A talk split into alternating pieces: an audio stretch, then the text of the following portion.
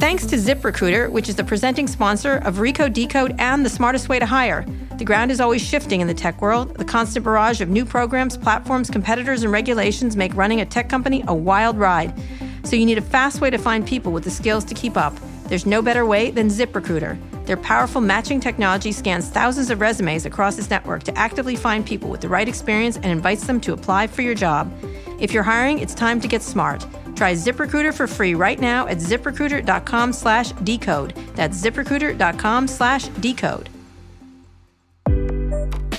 Today's show is also brought to you by GoCD, the software build and release tool from ThoughtWorks. GoCD supports modern infrastructure and helps enterprise businesses get software delivered faster, safer, and more reliably. Download and use GoCD for free at gocd.org. Hi, I'm Kara Swisher, editor at large of Recode. You may know me as the founder of the new transportation company called Casey Car. You just open the app, and Casey Newton shows up to give you a piggyback ride to your destination. But in my spare time, I talk tech, and you're listening to Recode Decode from the Vox Media Podcast Network. Well done, Eric. Thank you for that one. Today in the red chair is Sunil Paul, the co founder of Sidecar and the founding partner at Spring Ventures. He was also on the board of Zynga for more than five years, but the main reason he's here today is a very popular post he wrote for Recode.net The scooter wars will be a bloodbath, and Uber will win. Sunil, welcome to Recode Decode. Great to be here. Let's do a little background. You and I have known each other for a long a time. dog's age, as they Yeah. say, like since DC. Yeah. In the 90s, in the early 90s. Can, you, can you explain how you were lucky enough to meet me then? Well, I think I first met you when I was uh, AOL's internet product manager. Right. Uh, and then I started a company. And I uh, think you were the demo boy. That's what I think you were. I you? think you I was showed demo me some boy. demos. I recall yeah, yeah. demo boying Yeah. for, Steve Case. yeah, I, you know, somehow that didn't make it on my LinkedIn profile. Okay. All right. So you were working at AOL. What products Um, did you work on there? Uh, well, basically all the early internet products, Mm-hmm. um, the web browser, you know, FTP and, How did you and get Usenet there? and all what that. What were you doing in DC? Well, I came to DC to work on uh, space station. Mm-hmm. My early career, I was uh, an engineer. I helped uh, do the early design for for space station, uh, and then I got really interested in policy because Congress kept mucking around with the space station. So Right. Mm-hmm. I went and spent several years as a policy analyst on on the Hill for Office of Technology Assessment. While I was there, I started mucking around with this new thing. That, that was the early '90s. Started mucking around with this new thing called the internet, and that Mucking later, all this mucking later. all this mucking later. yeah, yeah, exactly. And you moved to AOL. And why did you pick AOL? There were a couple companies there then. You remember UUNet, all the rest of Yeah. Well, uh, to be honest, because I got the job. it. Right.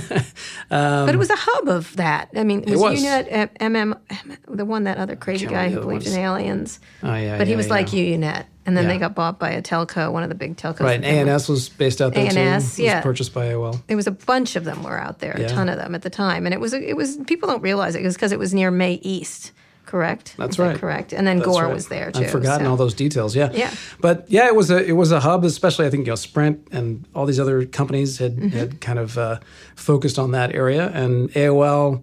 Honestly, I'm not exactly sure why AOL started there, but because it was near MAE-East. And that's why. Oh, that's Oh, really? really pretty much it. Yeah. Yeah. well, you would know. Yes, you I did literally wrote the book. Yes, I did indeed. So you were there, and then you started a company with Mark Pincus from Yeah, that's right. Zynga. It was called. I'm, wrote called about Freeloader. it. Freeloader. I wrote about it in the Washington Post. I did. It was one of yeah. the few. You and a Magnet Interactive were the only interesting companies in DC at the Yeah, time. and we sublet office from them. It was Yep. that small. It's Yep. like, oh, there's another tech company in That was town. oh, let's go there. CD-ROM company. They made a beautiful CD-ROM. They made some beautiful. No one bought them in the end, CD-ROMs. Yeah. But so you guys started Freeloader. Can you explain Freeloader to the people who don't Well, Freeloader? Freeloader was, I like to say, it was the hottest thing on the internet for about nine months. Mm-hmm. Um, and it was part of this category called push, where the idea was instead Pointcast of was Pointcast was the big one. That was the big one. And Pointcast and the concept of push was on the cover of Wired magazine. Um, you know, we ended up building that company very, very quickly and selling it within, I think, five or six months of, of founding it. Uh, and thank God, because the whole category fell apart maybe six months later.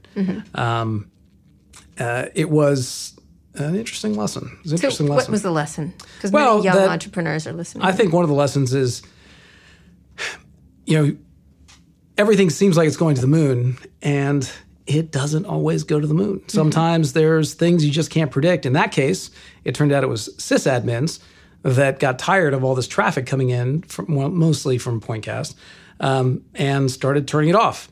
And they turned us off as well, and that led to just basically the destruction of the entire category. Right, and the concept behind push was that you things would be pushed towards you, which the Yeah, internet exactly. really is push now in a weird way. A lot of it is, yeah. Yeah, it's so- like RSS feeders were kind of the first uh, uh, version of it. But you'd want some news on blank, whatever you sports or whatever you liked, and it would Right. push it at you. Right. I mean, the iPhone does that for you without you even having to think about it today. Right, exactly. But at the time, it was innovative that you had to go get things before you had to go grab them. Yeah, it was I mean, hard this to grab. This was when a 56k modem was fast. Right, right, exactly. And so it was a big deal that this stuff. It was a big. There were a couple big concepts like that that were um, six degrees. Remember that one where it was it was sort of early Facebook. The, the first social network based in Mm-hmm. New York was uh, started, I think, the same year. Yeah. Uh, uh, yeah, Six Degrees. six degrees. I forgot that was guy's name. Boston. I thought it was New York. It was a basement I was in in Boston. Oh, okay. Yeah. Yeah, that guy. Uh, I've gotten the the entrepreneur, but he he also tried uh, tried creating a, a kind of um, a political uh, network. Oh. Uh, I'm afraid that didn't that didn't work either. companies. But nonetheless, you were early, and then you guys both moved out here, right? The, the company that bought it was a mess. You guys got in a big trouble with them. I'm just Yeah, I'm remembering yeah, the highlights yeah. of We were purchased by a, a public company called Individual that Mm-hmm. later got bought by someone else. But um, yeah, part of the acquisition deal was we want to move the company out to San Francisco. That was when Mark and I first met. Mm-hmm. At the end of the conversation, we were like, you know, we really should go do this in San Francisco. Mm-hmm. But the urgency of there's all this stuff happening. We need to get this product out there. We here's the developers. They're already in town. All those reasons we we started the company in Washington D.C.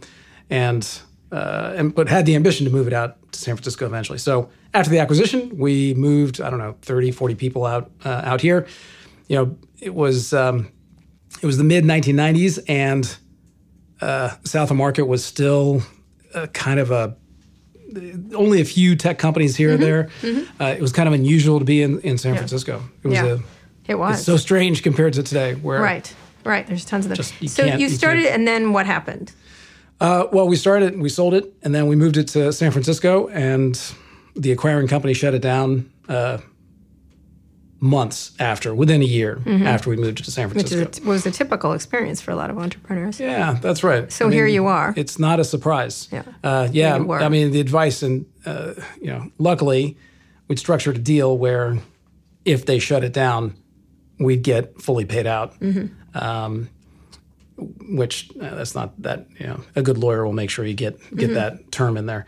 Um, yeah, so uh, you know, I both of us were out of a job. Uh, we went and started thinking about new things.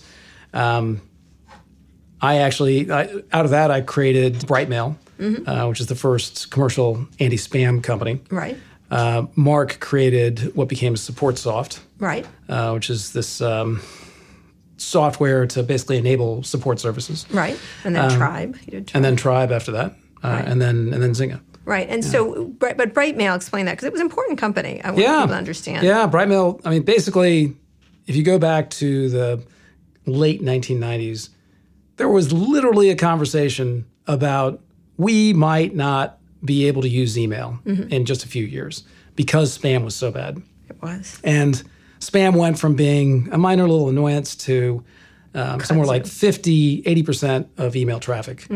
And, uh, and we needed a solution. There were a lot of people talking about having significant government intervention in order to, uh, like, you know, basically imposing all kind of content rules. I didn't want that. I thought if the government gets in the business of regulating content, Oh, that's, that's, a, a, that's new a bad topic. thing. We'll talk about that in a little bit. it's going so in that's, now. but that's why I started Brightmail. Did you hear Facebook today said there were Russians on the platform? Were you shocked? What? Yeah, I know. Good, keep going. I'll I tell am you later. shocked. shocked, sir. Boris and Natasha have been hanging out there for two years, and they're like, "Guess what? We have Boris and Natasha." Anyway, I'm sorry. I'm really irritated with them right now. Um, so, uh, getting back, so email was a problem. It was a really Email was deal. a so yeah. So spam was a big problem. I started it. Uh, I frankly started with an expectation that this would be a kind of small initial opportunity because ISPs were having a problem, but corporations weren't. With the idea that eventually we'd be able to go build it into something bigger once we had a foothold right. inside the email and systems. you recall, and, and nobody had email. It was just Yahoo Mail, right? What was, ava- what was Um, Back Was then, there was ones? there was uh, there was AOL, of course. Uh, Hotmail had launched. Right, but there uh, weren't in that, many email. There was no Gmail for sure at the There was no Gmail. Right, and no. Yeah, it was uh, it was very early. Yeah. Uh, Earthlink, Yeah, AT and T, right, were some of the biggest uh, email accounts out there. Yeah, which is- absolutely. yeah. Yeah. little- little so you were cleaning it up for those because you could see it happening, and that email would become so important. Yes, I, I was convinced back then, uh, and am still convinced that email. It's like this fundamental backbone of communication, and I mean now it's maybe common wisdom that we're always falling back on on email. But I think there have been many times when people have thought, well, maybe maybe it won't be the foundational uh, medium because whatever we're going to end up using instant messaging, we're going to end up using Right. uh, Snapchat, whatever, some other new medium. And I think I think it's kind of like the Kevin Kelly idea about technology never never dies. Uh, I think in this communication world, once you've established a big network, that network effect, it's really hard to screw it up. Right, And absolutely. so I Email think works. that's- it's like the egg. It Yeah. works. Yeah. Like maybe And it- someday we'll come up with a square egg or something like that.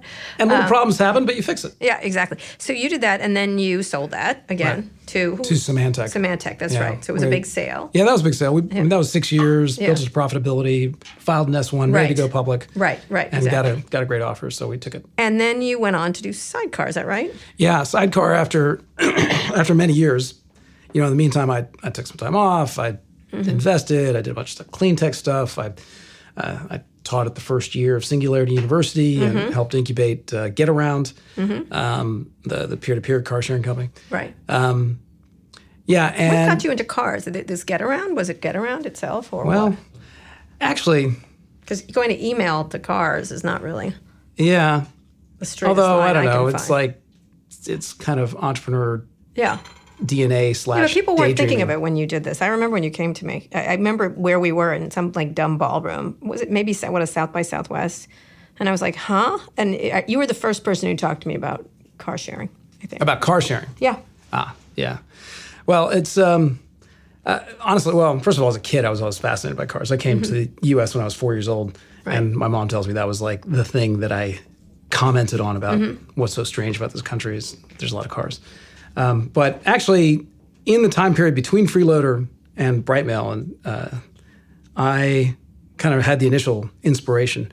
Uh, 1997, I was outside in Mission Cliffs, uh, you know, down in Climbing. climbing, and uh, waiting for my wife at the time to pick me up, and um, was waiting, looking at my you know flip phone, and it occurred to me that there's got to be somebody else that's going the same direction I am, and the big problem was there just wasn't a way to coordinate Right. information so that I could take a ride with that person instead of my wife having to come and pick me up. So that was the inspiration. I actually tried to create a company in 1999 around that idea, um, and ultimately decided not to because I didn't think What was that one called? we could. Yeah, we called it VCar for virtual car, Hmm. and um, Oh, I like that. yeah, Yeah. yeah. And you Well, didn't make it. Uh, no, we didn't decide to make it. Um, I mean, this was the era of 99 cent gasoline. Right. So the consumer good demand wasn't really there. It was pre 9 11, pre climate change being a big concern. And- Timing. And, yeah, yeah. Well, well, definitely was the wrong time to to do it back then. Uh, also, the iPhone had not come out. Yeah, years later. Yeah, Yeah, yeah. You needed a visual representation. You couldn't do this on flip phones. and you really needed like that combination of Mapping. mapping, GPS, an open platform where you didn't have to go beg Sprint or Right. uh, another carrier to, Right. to put you on their deck. It was as it was called. So I had this initial idea, inspiration, worked on it, um, you know, filed a patent, and then kind of put it on a shelf for a long time. Um, in the meantime, I met the founders of City Car Share. Um, just because I was interested in transportation, I helped them get launched. They were the kind of the first uh, nonprofit um, uh, car sharing uh, organization in the U.S. Um, So was on their board for several car and then years. It stays in parking spaces, right? Right. Car sharing is compared to ride sharing, Yeah. where you're Right. sharing access to the car, but you have to drive it yourself. Right. And kind of along the way, kept thinking about innovations around mobility. And one of the ideas was, well, instead of having to own the fleet, why not just allow someone else to loan you their car and you get paid for it? So um, that led to, uh, in the summer, uh, I think it was 2009, Singularity University. Um, Sam and Jessica were students of mine, and um, helped incubate what became GetAround. Uh, and one of the things that was a key obstacle there was insurance. I mean, if you think about most, I guess most people don't know this, but your insurance policy will typically say that you can't Right. use your car for a commercial purpose for hire. And the insurance company can like kill your insurance. So I was trying to figure out a solution to this. I went to um, uh, a member of the assembly in California and told him about this problem. He's like, "Well, why don't you like what would you do?" I said, "Well, get a law that says that the insurance company can't cancel your insurance." So ultimately, that's what we did. We put forward legislation, it was passed. Schwarzenegger signed into law, and it was the first peer-to-peer car sharing law. So you were the reason for Uber, but go ahead. Well, that was peer-to-peer car sharing, and that helped launch that whole thing. A couple of important concepts. One concept was just this idea that you could take your car and make money with it. Make money with it, right? Um, another important concept was that the definition of profit was not per mile. It wasn't if I drive a mile and I get paid a dollar, I've made a profit. It was more like, oh well, I've I own this car and I have to depreciate it over the course of a year. If I make some money, as long as I'm not making a huge amount of money, that's not a for profit. So, I mean, these are kind of tiny things, but they influenced ultimately the the creation of ride sharing. Right. Because ride sharing, um, so we created Sidecar Mm-hmm. in um, 2012. right. Created uh, Uber started like in 11. 10 or 11? Well, Uber Black Car Service had, I think was created in 10. yeah.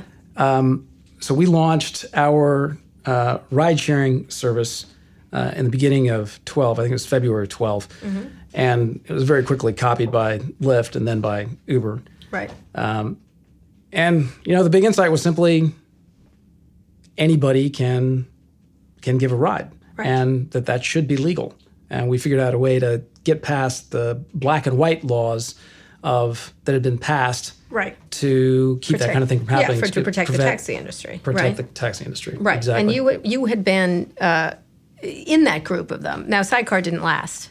Sidecar did not last. We Give up, us the, two, the quick why not? well, I think the biggest why not is, you know, quickly being copied by a competitor that had a, a huge ethics. visibility advantage of, of the pink mustache. And second, being copied by Uber, uh, which, you know, was willing to be super, super aggressive, Mm-hmm. uh, you know, in, in their in the way they competed. Not just throwing a ton of money at it, but using, you know, what at minimum were unethical Mm-hmm. uh, methods, and it remains to be seen whether or not they're illegal. Right. So all of that happened. We weren't able to raise as much money. We tried to innovate our Mm-hmm. way out of not having as much money, uh, and ultimately we try and tell you back and forth about what we did. But a lot of the things we did are now deployed by by Uber and Lyft. I mean, Mm-hmm. the interface and the experience that you have today of putting in the destination, getting a price up front, um, all of that is, um, and, you know, sharing your Right. location with others. All those are things that we did uh, first. Right. So I remember. all these innovations, run but it wasn't it wasn't quite enough. And there yeah, we got run over. We ended up selling assets to General Motors in the end. Right. Right. But there were three. That was, I think, the problem. There was there were three of you Yeah, ultimately. Why there's do a you weird. think you did? There's a weird.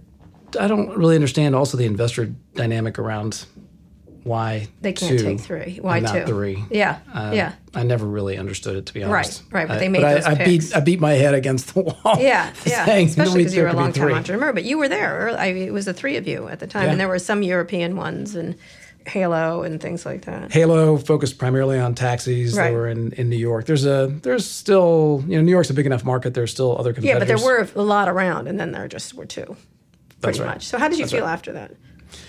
Well, I mean, during it, Mm-hmm. uh, not just after. Uh, it, it's really it's tough. It's Mm-hmm. it's um, you know, especially as someone who's been successful several times before, it's a little humiliating to like, damn it, why can't we get this Mm-hmm. Oh thing my to God, work? a moment of honesty, honesty right there, honesty and uh, humility. Yeah. Um, and at the same time, I it was I have to say one of the things that was really fun, despite all the pain, was team. I mean, Right. I, you hear it from a lot of CEOs and leaders, but it really is true. Like Right. it was, I I have to say, in a way that was different than previous efforts, and maybe because it was so hard. Right. Like it really, like the team really had to show their mettle, and that was that was interesting. It was tough, Yeah. But But- it was it was good. Yeah, being not Uber is not so much fun, and actually having been there and thought of the idea would have been Yeah. really irritating. Anyway, Yeah, we're going to get now to scooters, which Scooters. is how you got into that. And when we get back, we're going to talk about that. Sunil wrote an amazing piece about scooters, which have gotten really popular. And when we get back, we'll talk about that and more. Today's show is brought to you by TransferWise. Do you ever need to send money internationally? Sure. Your bank or PayPal can get your money from A to B, but that transfer will cost you more than it should, a lot more. That's the old way of doing things. Let me tell you about the new, smarter, and cheaper way to send money internationally TransferWise.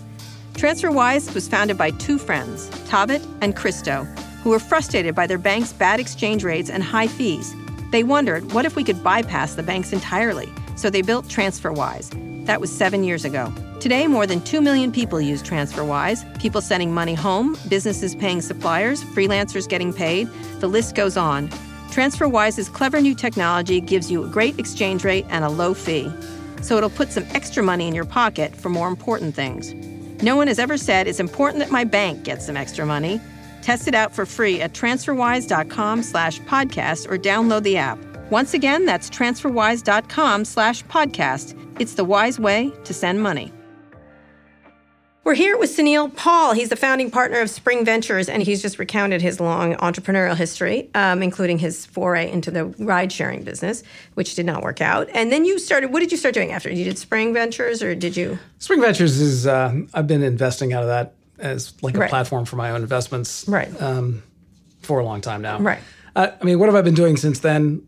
To be honest, I've mostly been enjoying myself Good. and being able to comment on on things. So you commented on scooters. So this is sort of Yeah. adjacent to what you had been doing. And you've been looking at this market, or had you ever thought of getting into it, or did you? I have I've never looked specifically at the scooter category. I've Right. looked a long time ago at bike sharing. Right. Um, and that was back I was still uh, CEO sidecar at the time and but I So think explain what you wrote in this article. Explain. Yeah, well, I what I you all to basically said, what I basically said is, this is going to be a financial bloodbath because of sort of the fundamentals of a two-sided market. Mm-hmm. And, And explain that for people. yeah, two-sided market. I mean, in some ways, it's characteristic of any market, but in particular, the mobility world has two-sided markets. You have to have supply, you have to have a driver, or you have to have a scooter, or you have to have a car available at the time when someone needs it, and you need to have the demand. You need to have people opening up your app, looking for a way to get from A to B. And I think the fundamental uh, difference with what's going on uh, today is Uber in particular, but Uber and Lyft together both have a tremendous amount of demand side. In other words, there's a lot of people opening up their app, Right. and they're looking for a way to get from A to B, and that is it's way easier to add supply than it is to add demand. Right. Now, one of the points that defenders of the scooter valuations and scooter companies will say as well. Explain their valuations first. Well, I mean, both these companies, a company called Bird and a Right. Mm-hmm. company called uh, Lime, have both raised money. They've both raised hundreds of millions of dollars. At uh, Bird, I think is valued. I forgot the exact number. Over a billion. I think Mm-hmm. it's two or three billion dollars. Um, and Lime, I don't think they disclosed their valuation, um, but they raised, I want to say, three hundred something million dollars. Um, so It's So- a lot. a lot, and especially Bird. I mean, these companies, some of them have been around for a while, but Bird in particular is a company that is, uh, I believe, less than a year old. So a lot of enthusiasm, euphoria around this category, and I think it's unwarranted. Not just unwarranted. I don't. It's like one of the biggest valuation bubbles I've ever seen, and it's because of this dynamic that I see that there is no fundamental barrier, and you've got competitors that will be able to enter the category very easily. Like, Not not like it's not, it's not like you're competing against some big old school uh, company that doesn't know how to innovate. Uh, you're talking about you know two companies that have have um have been able to innovate a lot in the past. Um, and the two barriers people talk about one is, oh, well, customer acquisition is so cheap and so fast. The economics of this business are great. Um, and as a result, you can be able to raise a lot of money and land grab, et cetera, et cetera. Well, attractive economics are not a barrier to entry. Att- attractive economics are exactly opposite. Right, because everyone will come in. I don't care what scooter it is. Exactly. Right? Oh, it's a bird. I will, I will not wait until I get a lime or something like that. People are going to be motivated by what's nearby and what's convenient for them to actually purchase. If it's mm-hmm. in the app and it's close by, it's going to be a no-brainer. So, but I, I think the other interesting thing is that because customer acquisition is so cheap, it actually is very attractive for the ride-sharing companies. Customer acquisition for ride-sharing companies is fairly expensive, right? I mm-hmm. mean, it's basically these promotions of Right. get a ride, and- 15% off. Yeah, yeah. Uber So just you- offered me so many coupons today when I was driving. I also found out the profile of my driver, which I was wildly uninterested in, but there it was. But go ahead. Um, I'm not a very friendly person, but go ahead. So, you know, they're paying 10, 30 bucks to acquire a customer. Mm-hmm. So, uh, if they could acquire a customer for free or close Right, to free, that's hugely attractive. So, to me, that says, and by the way, this is not based on any kind of insider information. This is just based on logic. They're going to offer scooter rides either for free or very, very cheap, Right. like as some sort of package. or cut the price. Or, you know, take 10 rides and get it for free or Right. whatever because customer acquisition is so cheap. That's like a strategic value for ride sharing companies to acquire Mm-hmm. Sure. customers. Then what about the logistics side? People say, well, look, logistics is so complicated, so different than the ride sharing world. That's going to be a, Really? that's going to be a big barrier. Yeah, I mean, if you read some of the articles by Mm-hmm. investors and, and advocates of of scooters, that's one of the cases they make. Right. And I, I just don't buy that either because I don't either. the fundamental figure it out. difference is you need to have scooters uh, charged and Mm-hmm. redeployed. Yeah. Right. And so they use these things called chargers. They're people Right. that will go pick up the scooters, um, charge them overnight, and and then redeploy them where, Where they're needed. are. And you know they get paid per scooter to do this. So how hard is it to get you know someone who's got a beater of a car or can walk Mm-hmm. to go pick these things up? it's much easier to get those people than it is to get someone who's got a late model car, Mm-hmm. has a clean driving record, you know, no felonies, et cetera. A ride sharing uh, person is much harder to get. And these companies are recruiting hundreds a day. So to get a small fraction of them to go also be chargers is not going to be that hard. Right. And then finally, there's a tremendous synergy between the two. Imagine you're a, uh, an Uber driver, you're done with your evening, Mm-hmm. you go, you pick up some scooters, Charge put them in the back of your car, 'em charge them back. overnight. Next morning, you want to go give rides. Well, where do the scooters need to be? They need to be where people are wanting rides. Where do you need to be? You need to be where people need to get a ride. Right. Yeah. No, it all does fit together. Yeah. So, uh, for all those reasons, and by the way, there's one thing I didn't get into in the in the piece just because I didn't want to make it. A, You're going to do part two, just so you know. All right. is uh, regulation. So regulation changes the game tremendously. In you know in in the ride sharing wars, we we created this gray area that allowed us to go out and deploy rapidly, and and cities had a hard time kind of dealing with it. There's no gray area for scooters, Mm-hmm. Right. Like you're using the public sidewalk, and Right. fundamentally, there's people much more pissed off at you because you know, with the ride sharing world, who's pissed off? Taxi drivers. Okay, that's a problem, but politically, not such a big problem. Mm-hmm. Scooters, who's pissed off at you? Every pedestrian that walks downtown. Right, Like, right. and they're all calling the representatives, like, what's going on with this thing? So, so politically, very different thing. And then finally, and so you have to have thing, the ability to manage that, meaning you have to be a bigger company. well, I guess what I mean by that is there's greater political support to clamp down Right. on Which means you're stronger from a big company point of view. If you're a big company, you can deal with that. either a big company or a little company. Yeah. So you know, there's uh, uh, press today that uh, rumors that Scoot, small company based in San Francisco that's Mm-hmm. done electric mopeds, uh, hasn't raised very much money. Right. Might get a permit in San Francisco. Mm-hmm. Yeah, like that, and it's largely because they've been friendly and cooperative with regulators in the past. Mm-hmm. Right. So that changes the dynamic tremendously. It's no longer just like getting a permit in San Francisco is going to be incredibly valuable. Mm-hmm. And that's not going to be, you're not going to get it based on the fact that you raised hundreds of millions of dollars. Right, right. It's so be there'll all be a kinds of other of people. criteria. So what about the social impact too? Because people are talking about people hating on scooters. What do you mean the social impact? You mean, know that they're everywhere and they're piled up and they're a mess. yeah. I mean, I think it is kind a, of it happen in bike sharing And with the loose bike sharing, not the ones that are attached to. I think, first of all, They seem gone off the streets recently, the loose bikes.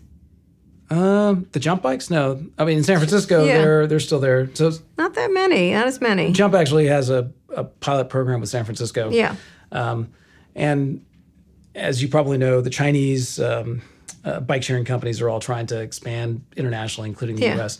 Uh, I think part of what's going on with bike sharing and scooter sharing is the regulators have seen this movie before just Mm-hmm. by reading the press of what's happened in China. Right. And so Maybe the big pile of bikes. Yeah, and- I mean it's, it's. I mean I got to say they're one That of the most photo was amazing set of photographs. yeah. Um, this is a photograph of all these bikes piled up, and you just sit there and you think, oh my God, what a. Everything about that picture's wrong. Yeah, I mean it's just Waste. literally a mountain. Of A mountain of bikes, It's, it's insane. Um, so I think I think uh, regulators are going to respond differently. Uh, It's you know the, the the sort of social experience is what enables it. Right. Like yeah, and, and by the way, I think cities will end up having some little bit of middle ground. I mean, the right thing to do is to create areas Right. for the scooters to be parked. They just got fixed with the bike lanes. They're not, they, they have to go back and fix this. Do you think they Yeah, want to? I mean, it won't be that hard. Yeah, You- they'll probably go in the bike lanes, Yeah, and then the bikers and them will have wars, which will be delightful. You can take over a, a parking space, and that's space for dozens and dozens of scooters. Yeah. And and and dockless bikes.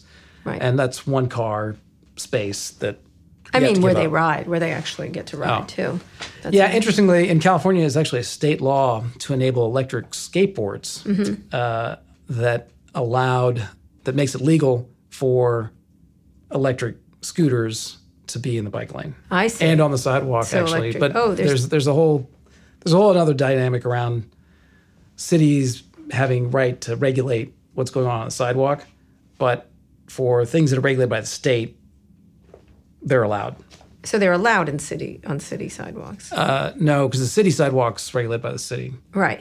But if it's like a, a state highway or a state um, Right. a state Which isn't much space. of. Which it's not much of, right? actually it's a good question. I think maybe the street right. in some Cases. is is regulated by So, so, so you said, and let me do the second part of your thing. It's going to be a bloodbath, and Uber will win. Why do you think that? Oh, simply because they have more demand Mm-hmm. by far than than Lyft. I mean, Lyft seems to have made some progress. What in- they? They what? What does Lyft have? Lyft is have has the. You know, they. It's kind of hard to to They're supposedly going to everyone. Every, they both try to kind of uh, boost their own numbers, but uh, Lyft's claim is that they're doing really well here in San Francisco, Mm-hmm. um, and uh, in a few other cities. Um, what did they buy? They bought. Oh, they bought a bike sharing company called Motivate. Motivate, They're the right. ones And- that and do Uber City has- Bike in New York Yes. and the Ford Bike That's right, in- yeah. here in San Francisco. So they're going with bikes. And what about Uber? Uber bought Jump, Right. the one that has that permit. So it's a dockless So system. who's going to buy the scooter companies? Are each of them going to take one? well, Lime got um, not clear what the financial deal was, but uh, Uber has equity in Lime, Mm-hmm. and so to me that says they're the most likely to get bought by Mm-hmm. Uber. I, you know, the valuations for the big scooter companies are, I think, way too high Mm. Bird. for It's for Bird. Yeah, for Bird is way too high for Lyft. Uh, but there's a lot of other scooter companies, and you're not really looking for Right. the existing reach of the network. yeah. Really plus, that founder keeps the giving people. stupid interviews where he sounds like an idiot. Have you noticed that? I was like, wow, this guy is really I just saw a headline saying he's going after cars, not Uber. what cars? I don't know. I don't know. Uh, I got to tell you, my kids like want to ride these things. cars. All right, when we get back, I want to know where it's going to all go then. Where, where we're going to get to. Are we going to get to like roller skates? Because Dara at Code talked a little bit about that it was more than that. It was all kinds of transportation. So I'd love to get your thoughts on where that's going when we get back. We're here with Sunil Paul of Spring Ventures. Today's show is brought to you by Udemy. Udemy is the largest and most accessible online learning marketplace with the most courses, teachers, and opportunities for students everywhere around the globe. Udemy has over 65,000 courses from coding to comic book art available anywhere on their website and app. If you like learning as much as I do, then Udemy has something for you. Whether I'm at home, at the desk, on the computer, or using your app on my phone, Udemy gives me access to new knowledge wherever I am. You need to check out Udemy. They've helped students all over the world improve their skills, their careers, and their lives.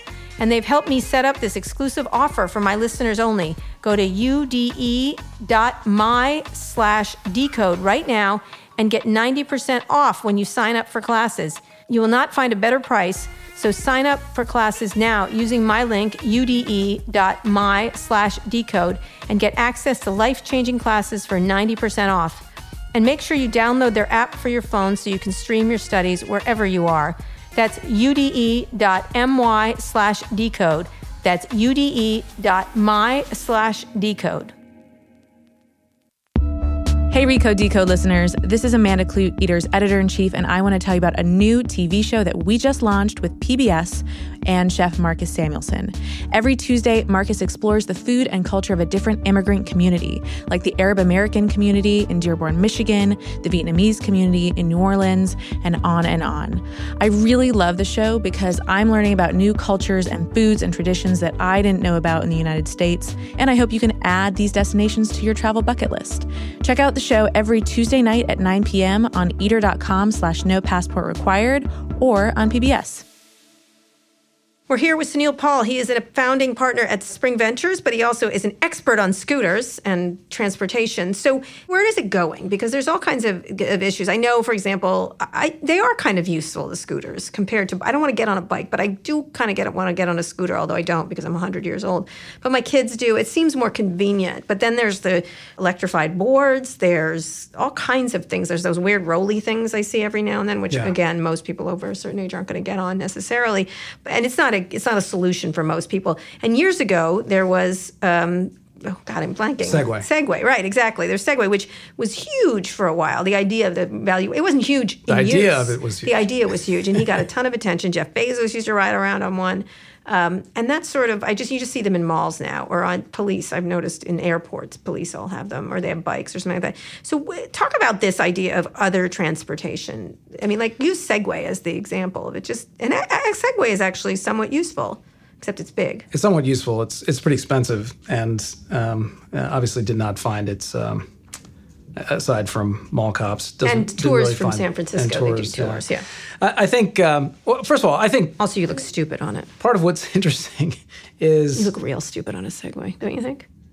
yeah. that- I think You don't that's look quite as I think stupid that's why they make that's why they make comedy movies. I it. know that, but you look real stupid. But go ahead. I'm not sure what it is about them, but you do.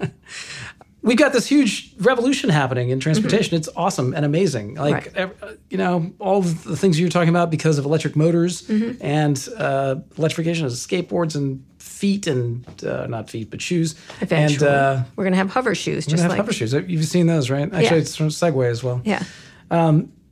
So I, I think we're going to end up with a system where the last mile in good weather Yeah. is going to uh, you have lots of options.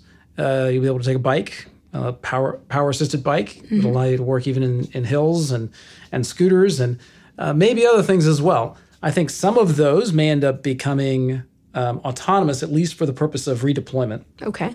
Um, you know, there are people working on. Meaning what? I don't, Well, in other words, a scooters scooter. themselves in. Yeah.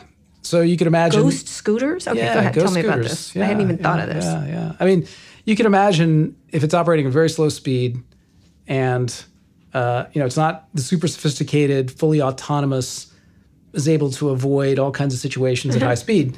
It's moving at very slow speed. If it has a problem, it basically stops and maybe phones home Right. and asks for a human for final resolution of what it's supposed to do. Right. So you can imagine that that kind of um, that kind of future, so that you don't have the chargers. But honestly, that's a small thing. I think the big picture is we're going to end up in a world where it's much much easier to move around in cities because of these short short solutions or the the last mile, last yard kind of solutions. Um, also because of autonomous vehicles, which are coming. I mean, I know now there's kind of They're the coming. common wisdom is, oh, it's much further than we think. They're coming. I'm still in the category of They're coming. I'm with you on that. They're coming. They're coming. Yeah. They have to come.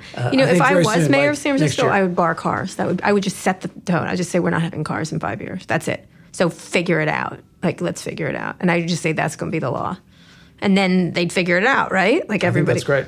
You you just say it like that's how it's going to be. I, I think there's a um, Could there's something I call the, people. the triple revolution that we have to get right in cities. Mm-hmm. Uh, and and for further away too, but the triple revolution is basically autonomous vehicles, electrification of vehicles, and uh, ride sharing or Mm-hmm. fleet operated vehicles. And we've got to get that right because specifically, if we don't get electrification of the vehicles, the fact that all of this uh, transportation is going to become so cheap is going to mean we're going to have way more miles traveled. And if it's not electric, we're going to have a huge increase in emissions. Right. So, um, so I'm a big advocate of cities requiring, Which is where that- everybody's living. yeah, the cities in particular, because that's where all this stuff's going to be deployed in the early days, um, that they require, if they're going to provide a permit for an autonomous fleet, that it has to be an electric fleet. Right. And that is, um, yeah, I hope that there's some conversations going on. So- I, I hope that some like cities most of the with that. stories are about fighting about them, about the use of them, about them being on the streets. In San Francisco, when the scooters entered, people were putting excrement on them. You know, I mean, now it's sort of calmed down, but it, that seems to be always how this stuff is greeted. Everyone sort of sees it as like the plague, essentially. Yeah, there's there's there's like a a level of hysteria in San Francisco in particular about anything new. Yeah. I mean, despite it being a town that uh, uh, you'd think would embrace new things, it's actually kind of Mm-hmm. Yeah. conservative no, about new you see last week the, with the cafeterias. It was in the Chronicle. uh, didn't see They're that trying to bar one, but- cafeterias at tech companies. Oh. And believe me, I hate the babyfication of these techies, but let them have their friggin' cafeterias. I'm sorry, that's like yeah, too that much. that seems Almost like, makes me a Republican on some days. Not that not seems usually. like stupid overreach. yeah. In any case, but there is this. But is, is there regulatory problems with all these new alternative transportation systems? Do you see that as being like? Because I feel like the politicians aren't, aren't very smart enough to understand where it's going, which Oh. would be a fully autonomous uh, city that doesn't have cars in it. Just doesn't have. It has no cars and and has much less need for the existing system of transit. Right. So talk about that too, because Yeah. public transit. Because Dara at Code was talking about the idea of that they you use your Uber app to pay for transit, and then it saves transit. It's good I- look, for Uber. There's certain kinds of transit that's, transit that's always going to be valuable. There's Right. sunk cost. Like we already built the BART lines. We already Right. built. There's no you know, like it doesn't make any sense to rip all that Oh, stuff we out. still have, well, we hadn't built the blacksmiths. We don't seem to have them anymore. But like, too bad. But I think new extensions, things Yeah. like frankly high speed rail. We can talk about long long distance stuff in just a second, but. Uh, is not going to make as much sense because it's incredibly expensive for the to build out the infrastructure for this stuff, and uh, as compared to just building roads or just building the, these sort of lighter weight infrastructure, where you can have a flexible Mm-hmm. As it fleet changes. up top, and uh, you know, there's the autonomous cars. I think are going to increasingly be autonomous shuttles, Mm-hmm. not and maybe also individual size uh, Mm-hmm. vehicles, because that's kind of what you need, right? Most trips are one person, and Right. so you don't. You can either on a very high throughput place, Mm-hmm. like a very busy street, uh, Broadway, a main street, whatever. You can have a larger capacity vehicle. It can be autonomous. This is already happening in some limited areas in different cities and in Singapore and some airports. Um, but I see that happening in the main thoroughfares and in the smaller areas. You can have an individual uh, sized vehicle, maybe you know maybe two instead of three people, and it can actually connect up with the bigger ones. with the bigger ones just through platoon, platooning, um, Right. meaning just following very very close to the to the vehicle in front of it, Mm-hmm. uh, so that you can have that high density. Because you when you're in the big thoroughfares, you want high density. Like a subway car Right. is awesome. Like Right. you get so many people packed in there, Right. especially in Japan where you can like, Right. you know really cram in. yeah. Um, I also think the other dynamic that's going to happen is cities, towns that are kind of far away from uh, the urban core are also going to see an increase in population for because of autonomous cars and telecommuting. Telecommuting continues to get better. It's already pretty good. A lot of people remote work. But the combination of that and autonomous cars means that you can live an hour, two hours, maybe even three or four hours away from the place that you come in to interact face to face with people. Right. And out there, it's going to be cheaper, right? I mean, if you go live in Reno or um, uh, Grass Valley or Sacramento, you can Mm-hmm. still come into San Francisco uh, to have your meetings for whatever a day or two. Yeah, when you sit around and look at commuting, it's insane. It's just it's insane. just insane. Just even today, I was going to something. I was going to drive my car, and I was like, I'm not driving my car. I'm just going to take it. Like it was like, it was weird. I just it, for some reason more and more. And I'm someone who's had a car my whole life, but it's a weird. Like I'm not a millennial. Like I have to take an Uber everywhere. But it's a really interesting shift. Like it's the same way I felt like I'm not going to have a phone in my house. I'm going to have a mobile phone. Like Well, there's a there's an interesting uh, law, really just a rule of thumb, um, called Marchetti's Law, that found that throughout uh, human history, starting with like uh, hunter gatherers, people have not wanted to commute more than about half an hour to their place of work. And work could be where I'm going to go hunt for things or gather uh, out out in the in the wilderness. It's true for villages. It's and then once we got to modern transportation, the distance people were willing to go in a streetcar or in their own car. I think autonomous vehicles will break Marchetti's law because you're no longer just about the commute. When you're walking out to the place that you're going to go hunt or you're going to go gather or you're going to walk to whatever the small town or drive to, to your place where you make money, you're just driving. You're Right. just walking. Whereas in an autonomous car, you're going to be able to watch a movie, you're going to be able to eat. It'll be more like being um, on a train, Mm-hmm. like a long distance train with car service and or with uh, food service and all the rest. So, so I think the whole dynamic around commuting is going to dramatically change over the next decade. So, what prevents this from happening? What do you What do you see as the biggest challenges besides the technology, the battery technology, and everything else? What prevents it from happening? Well, I, I think um, there are shockingly few barriers for it to happen, especially the Probably the city version. The regulatory is what everyone brings up, but I, I think I think we're gonna work it out. We've got there's existing regimes. Entrenched We might interests. we might get it wrong here or there, Right. But What about entrenched speaking- interest? Insurance companies, garages. No, They'll just go away. no, no. Like I mean, interesting. So I think interesting opportunities around uh, things like garages and and rethinking real estate. Mm-hmm. If you look at past transportation revolutions, much, maybe most of the money has actually been made by uh, through some kind of real estate transaction. In other words, when you get a new kind of transportation, real estate that today is very cheap suddenly becomes very valuable.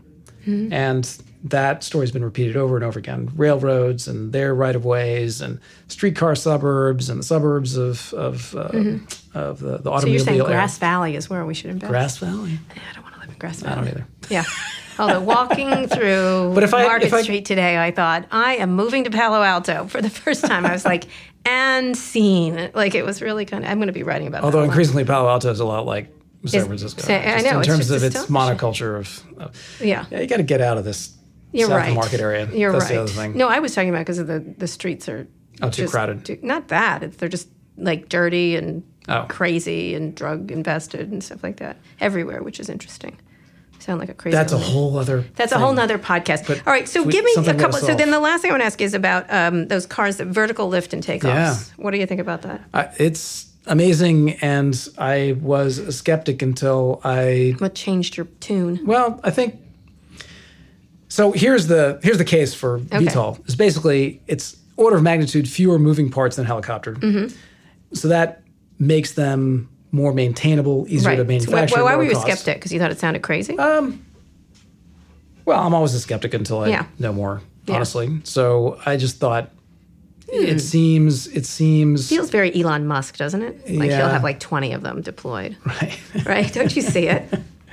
right. I don't know. I think he's going to want tunnels or something. Anyway, um, yeah. So order of magnitude lower cost, at least potential, not necessarily actual cost, and then it's easier to fly autonomously through the air than it is on the ground. Right. Uh, and so I think those two factors. And and frankly, capital helps. Like Right. actually So you're having in the research to be Berkeley and you just do it. fly into a building in San Francisco and take the elevator down, right? So it saves, it's five minutes versus an hour. Yeah, and I think where you're going to see even more applicability is, Rural areas. yeah, I have a place up in Sonoma to be able Mm-hmm. to get back and forth instead of an hour turns it into 15 minutes. So will they be single VTOLs or there'll be like a couple of people in them, like a little helipad? I think the jury's still out on that. Yeah. Uh, that because of the technology base they're using, lighter weight, it, it kind of favors smaller number of passengers. Smaller number of You- I don't think we're going to see, you know, uh, big cargo plane kind of Right. uh, capacity. And what about um, floating cars? Are those stuff that Larry Page is working on the Kitty Hawk hover? Yeah, it's actually very related. It's basically in the same category. Right. It's they're they're choosing to do it over water, as I understand it. Yeah. Because of safety, it's easier to deal with the safety concerns. So between water areas. yeah, So instead of a boat. essentially. They're going to hover over a body of water. Right. And, you know, you don't have to worry as much about where you're going to land. In oh, other Oh, I words, if you have a problem, Yeah, you, just just come land down. on the water. Yeah. whereas if you're going over a city before. or you're Yeah. going over anywhere Oops. else on the land, you have to be very, very careful about where you land. Right. And and what do you think about that? That's another one. It's called I mean, Kitty I, Hawk, I- right? yeah, I saw a demo of it. I, I mean, that was it at TED? I can't remember Yeah. where. Anyway, cool. yeah. I don't know. I don't know what to make of these things until they actually start All right, last question. reality. Transporter? I'm not kidding. Why would I? Starting, starting with, uh, starting with photons. Yeah. Um, yeah, I wish. What happened to the awesome? jetpack? Sunil, what happened to the jetpack? That was going to be a thing. Yeah, It was not a thing. there. I mean, there's crazy YouTube videos of people I know, but it's stuff. not a thing. Like It's no one's working on a It's not a jetpack. There was a thing that was that's what inspired a lot of this. Well, I think it's a, fundamental mistake we make Mm-hmm. a lot, which is you know if you if you go back to the era of advances in uh, car transportation and rocket transportation and all the rest, there were projections of 200 mile per hour freeways Yeah. Mm-hmm. and like literally rocket ships that were capable of going to the stars Right. in this kind of time frame. And that didn't pan out. And I think we make the same mistake in this category because we get used to the pace of innovation. Moore's law is, I think, the most interesting example Right. where it's clearly running out of steam. And maybe quantum computing can do it, but there's no guarantee it will. Right. There's nothing sacred. And I think there's this quasi religious view that it's going to just keep going and we're going to end up with jetpacks of computing. Right. The odds are we're not going to end up with a jetpack of, compu- of Right. computing. Right. But scooters are here to stay. Scooters are they're coming back what- here in San Francisco and they're still in lots of other cities. All right, and they're here to stay. You think these companies, even the, Yeah. even at the valuations, because of the financial blood, Oh no, I think it's gonna be a bloodbath. one will emerge. it's gonna be a bloodbath, and- and I think they're frankly their most likely outcome is to be acquired by someone, either by. and then be part of an offering. Like Yeah. they'll also have scooters. They'll also have I think there might be some OEMs or some others Mm-hmm. that because here's the thing: if they go out and acquire a bunch of demand, Mm-hmm. then well, one thing we didn't talk about is what happens with autonomy. I, I think generally speaking, the autonomous world is also going to be a kind of bloodbath or mess of financially. It's different. everybody investing in these until there's there's, just so one. much capital going into it and a lot of different companies they all think they're going to build their own demand Right. they're wrong building demand is actually pretty hard um, and so if if one of these scooter companies can go out and build a lot of demand i could see some of these other companies that suddenly realize oh wait a minute the biggest question when we deploy our autonomous xyz product Right. is making sure people actually get in it Use it, right. and it's not enough to just put it on the street Right, 100%. You're absolutely right. I always thought, years ago, I thought Uber would get acquired by Google because if you're building the autonomous car, you need the reservation system. I think the the the the two companies that haven't yet kind of made their move, uh, Apple and Google, because of Maps. And if Uber is smart, they will figure out a way to uh, to continue to get more and more demand, including you know potentially building a mapping product or building a, Yeah. uh, other navigation. I mean, they're already doing it and talking about Yeah. doing it with public transit. because they've made enemies about those companies in the last regime. right. Wow, pissing off two companies. They're working on they're working on mapping, but Do you think they should be in autonomous cars then? honestly, We just wrote that they're I- getting back into it again. I think you need to have the expertise in autonomous cars, but I don't think they need to build. I think it's a huge waste of capital. Yep, I because agree. there's there's just a ton of capital going into building Yeah. out the capacity and the technology. But if you have the demand, then you can sit there and dictate what the experience will be for a consumer, all the way down to the exactly. seat cushion. Right, exactly. And so you can, yeah, because then you have OEM. Let me ask you the last question. I didn't ask you about uh, Elon Musk. What about him? Where's he going to be in all this? Well, I wrote a I wrote a blog uh, at the end of last year, basically speculating that maybe last year was peak Elon. Um, I have tremendous respect for what he's been able to to do. I mean, he's He did Entered land a cate- rocket on right. a platform in the yeah. ocean. I mean, he's taken on categories that no like common sense Mm-hmm. entrepreneur would go after. Um, so a lot of respect for that, and he's just a human being. I just don't see how you can continue to chase so many new ideas and be successful. Uh, certainly not at all of them, but even to like it just detracts from your core. and then tweet all things. night. And then tweet all night. Yeah, yeah. So I don't know. What about Tesla? Well, He's certainly pushed everyone forward. I don't, you know, Oh yeah, yeah, in yeah, many ways, sure. I'm like, you know, this guy. Tesla, Tesla is like pushed everybody total forward. sea change in the whole industry as a result of what he did. Oh yeah, GM wouldn't be where it is. None of them would be. Totally.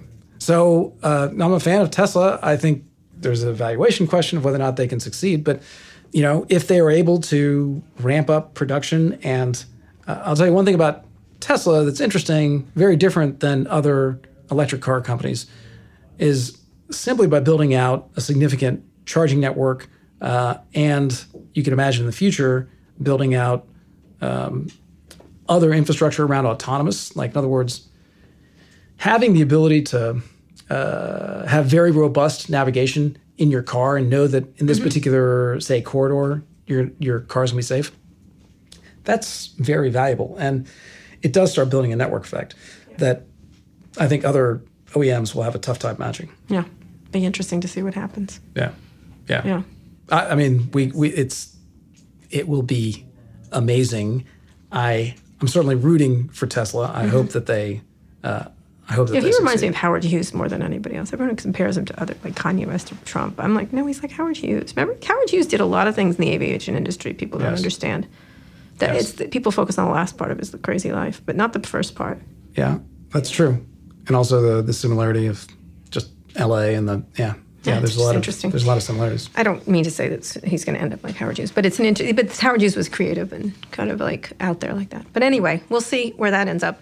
Anyway, Sunil, this is great talking to you. I expect you to write a second part to your scooter story. Okay. Ah, All right. That's Okay. an assignment, and thank All you for doing it for that's, us. That's what I get. I show up and I get a writing assignment. Yes, exactly. Yes, but you ma'am. should. You get a book contract. That'll be great. Anyway, thank you for coming on the show. Thank you. This is great. Yeah, if you enjoyed the interview as much as I did, be sure to subscribe to the show. You can find more episodes of Recode Decode on Apple Podcasts, Spotify, or wherever you listen to podcasts, or just visit recode.net slash podcast for more. And if you have a minute, please leave us a review on Apple Podcasts and tell other people about the show. It helps them discover great interviews just like this one.